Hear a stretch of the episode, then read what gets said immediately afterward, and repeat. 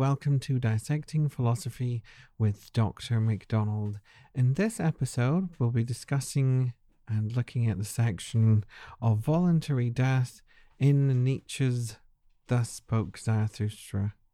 We also have a little discussion of the film Bill and Ted's Bogus Journey to fit in with a wee section. So let's get cracking on. Of voluntary death. Many died too late, and some died too early. Still, the doctrine sounds strange. Die at the right time. Die at the right time, thus Zarathustra teaches. To be sure, he who has never lived at the right time could hardly die at the right time. Better if he were never to be born. Thus, I advise the superfluous. But even the superfluous make a great thing of their dying. Yes, even the hollowest nut wants to be cracked. Everyone treats death as an important matter, but as yet death is not a festival. As yet, men have not learned to consecrate their fairest festivals. I shall show you the consummating death, which shall be a spur and a promise to the living. The man consummating his life dies his death triumphantly, surrounded by men filled with hope and making solemn vows. Thus one should learn to die, and there should be no festivals at which such a dying man does not consecrate the oaths of the living. To die thus is the best death, but the second best is to die in battle and to squander a great soul. But equally hateful to the fighter as to the victor is your grinning death, which comes creeping up like a thief, and yet comes as master. I commend you my sort of death, voluntary death, that comes to me because I wish it. And when shall I wish it? He who has a goal and an heir wants death at the time most favourable to his goal and his heir. And of reverence for his goal and his heir, he will hang up no more withered wreaths in his sanctuary of life. Truly, I do not want to be like rope makers. They spin out their yarn and as a result continually go backwards themselves. Many a one grows too old even for his truths and victories. A toothless mouth has no longer the right to every truth, and everyone who wants glory must take leave of honor in good time and practice the difficult art of going at the right time. One must stop permitting oneself to be eaten when one tastes best. This is understood by those who want to be loved long. To be sure, there are sour apples whose fate is to wait until the last day of autumn, and they become at the same time ripe, yellow, and shriveled. In some ages, the heart ages first, and in others, the spirit. And some are old in their youth, but those who are young late stay young long. For many a man, life is a failure. A poison worm eats at his heart. So let him see to it that his death is all the more a success. Many a man never becomes sweet. He rots even in the summer. It is cowardice that keeps him fastened to his branch. Many too many live, and they hang on their branches much too long. I wish a storm would come and shake all this rottenness and worm eatenness from the tree.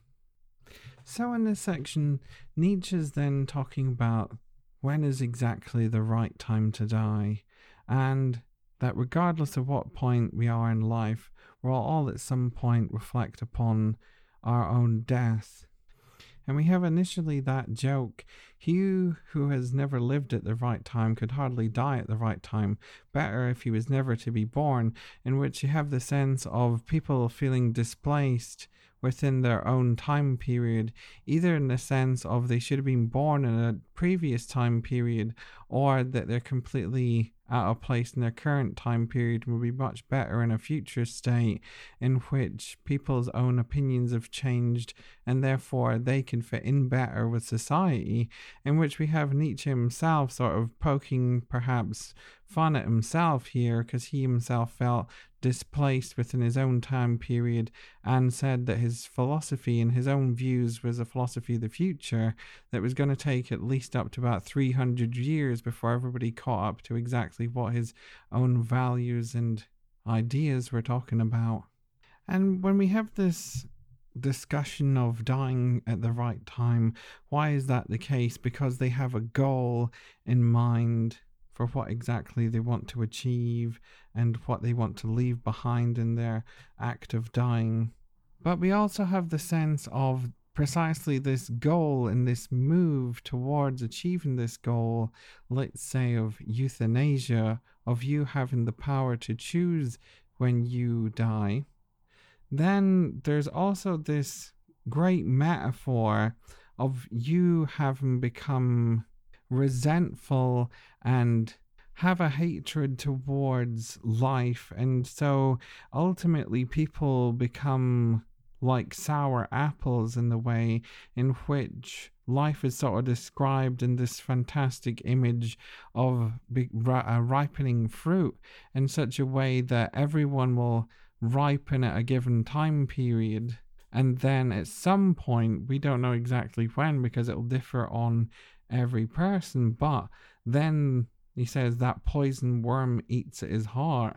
And so that's when your own view starts to become resentful towards life, towards your own body, towards others, and where you just want a release from your own body and just want to die.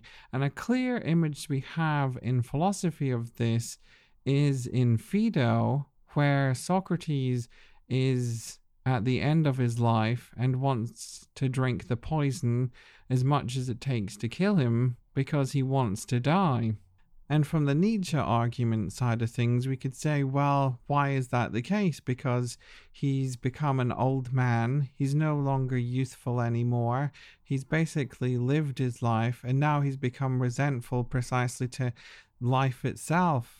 But there's also that sense of becoming a hypocrite as well, because it's precisely all the things that life has given you that you've enjoyed in the first place that's enabled to live in the first place that you then say, well, actually, now everything that I've just enjoyed suddenly has no meaning for you, then you just say, well, you big, massive hypocrite. What about your body? What about experience and enjoyment in itself? All that has come just solely from engaging with the world and enjoying and loving the world. And now you've just become a resentful, hatred old man, basically. And we have Nietzsche sort of poke fun at this whole idea of people who are resentful and hatred towards life is just why won't just a big gust of wind or just something come along and knock all these horrible sour apples from all over the place if only we got rid of all these sour apples and bad apples basically we'd end up just with everybody enjoying life enjoying the world and then the people who wanted to die in the first place would be already gone and we get a sense of that in the next little section that comes up. So, continuing on, I wish preachers of speedy death would come. They would be the fitting storm and shakers of the trees of life. But I here preached only slow death and patience with all earthly things. Ah, do you preach patience with earthly things? It is these earthly things that have too much patience with you, you blasphemers. Truly, too early did that Hebrew whom the preachers of slow death honor, and that he died too early has since been a fatality for many. As yet he knew only tears and the melancholy of the Hebrews, together with a hatred of the good and just, the Hebrew Jesus. Then he was seized by the longing for death. Had he only remained in the desert and far from the good and just, Perhaps he would have learned to live and learned to love the earth and laughter as well. Believe it, my brothers, he died too early. He himself would have recanted his teaching had he lived to my age. He was noble enough to recant. But he was still immature. The youth loves immaturely. And immaturely, too, he hates man and the earth. His heart and the wings of his spirit are still bound and heavy.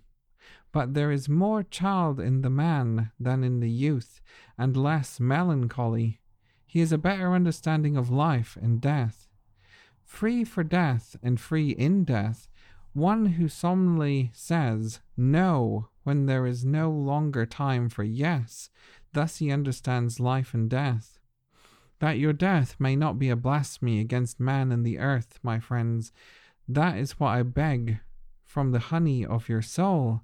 In your death, your spirit and your virtue should still glow like a sunset glow around the earth. Otherwise, yours is a bad death. Thus, I want to die myself, that you, friends, may love the earth more for my sake, and I want to become earth again, and that I may have peace in her who bore me. Truly, Zarathustra had a goal. He threw his ball. Now may you, friends, be the heirs of my goal. I throw the golden ball to you. But best of all, I like to see you too, throwing the golden ball, my friends. So I shall stay on earth a little longer. Forgive me for it. Thus spoke Zarathustra. So then we have a really interesting discussion about the life of Christ that suddenly appears and and what Nietzsche picks up on is the age in which Christ died. Of 33 they reckon is when he's meant to have died.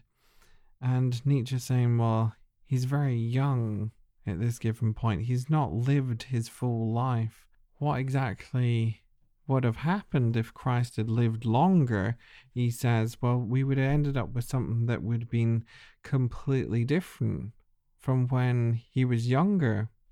And it's almost saying, well, youth in itself has its own problem in wanting to sort of rebel. And he says here we have this whole sense of immaturely he hates man and the earth and so we have this whole sense of when you reach sort of maturity away from your youth, then you sort of realize the folly of your own ways and you would sort of correct yourself and how you think previously and arrived at a much better conclusion later on for yourself. It's all that sense of whenever we go through a phase in a sort of teenage sense of the word, you think, oh, I'm really into punk rock. This will be my life forever. And then you say, well, you grow up a wee bit more, and then you sort of say, well, okay, maybe it was an important phase in my life previously, but I've changed the, my own views, thoughts, and opinions, and I can be critical of my own self at this given point in a very sort of productive and healthy way, because that all allows us to develop as individuals and develop our own ideas.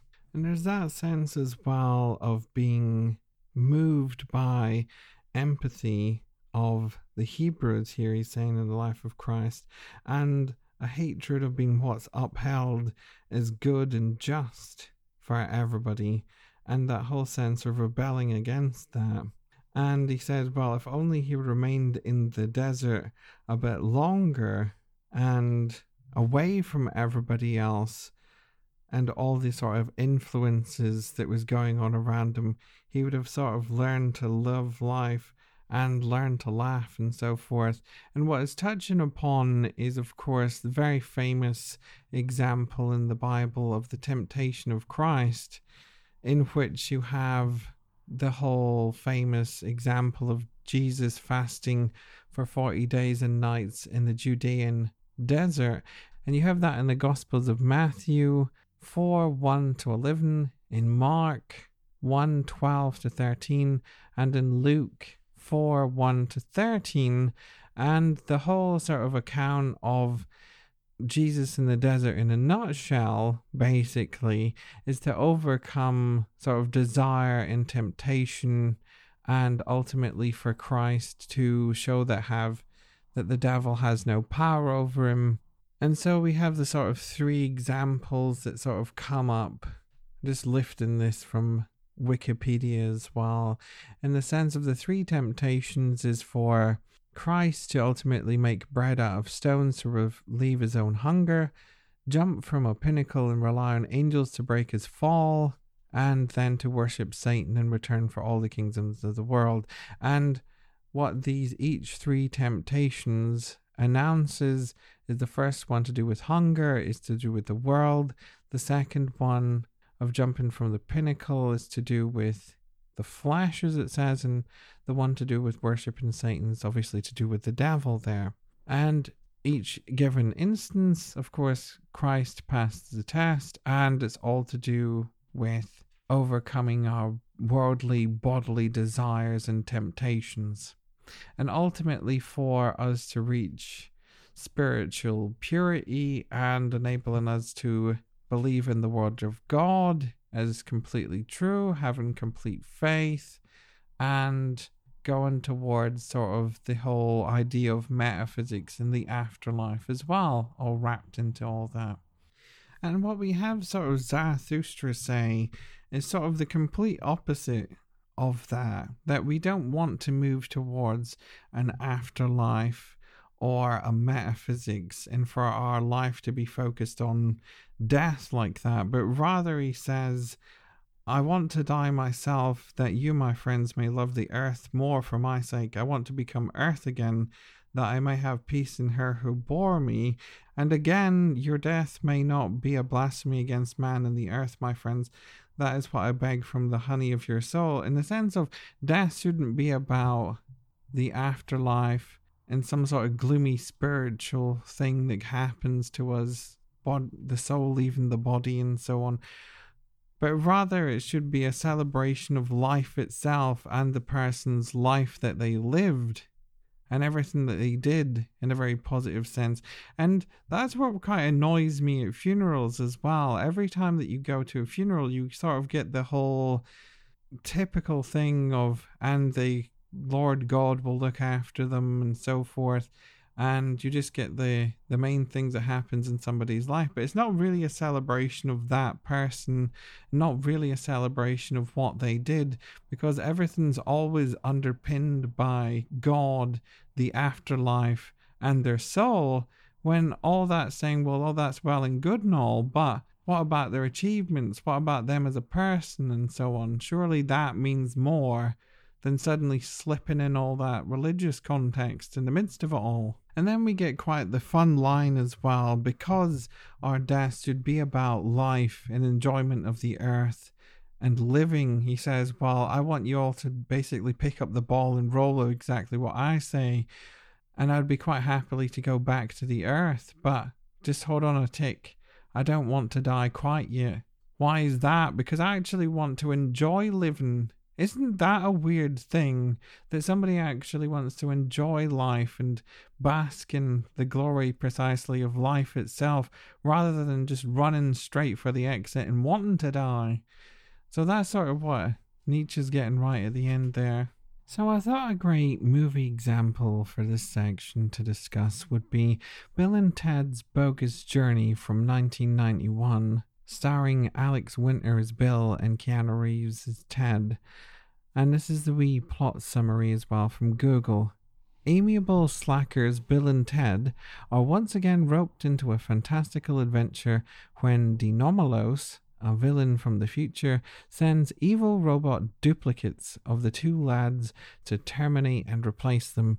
The robot doubles actually succeed in killing Bill and Ted, but the two are determined to escape the afterlife, challenging the Grim Reaper to a series of games in order to return to the land of the living. So we have a sequel then to Bill and Ted's excellent adventure for the first movie, which was all about them passing their history test in order so they don't have to repeat a year of school again, in which then we have in the sequel a whole sort of movie about the afterlife and death. So what's so fantastic in how it fits in as well with the Nietzsche's, then we have precisely a movie about the opposite way around of doing things that so much focus, like what Nietzsche is saying as well, is on death because precisely we're living. What's so great about Bill and Ted's bogus journey is they're dead, but what do they actually want to do is live. And you have that fantastic moment, as it says there as well, of challenging the Grim Reaper. Why is that the case? Because if you manage to beat the Grim Reaper at a game, then you manage to come back to life again. And that's what, of course, they do and win quite humorously, of course, because then they manage to beat Death at battleships to begin with, and then they beat him at Cluedo, and they also beat him at Twister, and it's all that very funny sense of Death continually saying, while best two out of three, best three out of five, best out of seven, and so on. And there's continually just rubbish at every single game that he plays and never wins once. But what's so great as well is that whole sense of here we have the opposite side of things in which we have Bill and Ted precisely striving and fighting just to live. And that's sort of the sense in which we have Nietzsche as well. Within us, he says we all have that will to power, which is just another way of saying we all have that will to live, basically. And then we see that fantastically in the movie as well when Bill and Ted challenge and beat death to then become back alive again and then go and challenge their evil robot replicants from the future, as you do. And I think it fits quite beautifully into that whole thing of, well, if I could have just a little bit more time, I would. And if I could actually challenge death and win, I would because life's worth living and it's so enjoyable and so pleasurable that it's worth a second time around. And it sort of fits into the whole idea of repeating life over again. Would you? Yes, you would. Or at least you should, because life should be something that's enjoyable. Many thanks for listening to the episode. I hope you enjoyed my discussion of the section of voluntary death in Nietzsche's Thus Spoke Zarathustra. Feel free to drop me a wee email at my address, dissectingphilosophy at gmail.com, and it can also be found on Twitter at I am a rubber man. Many thanks for listening, and I'll hope you'll join me next time.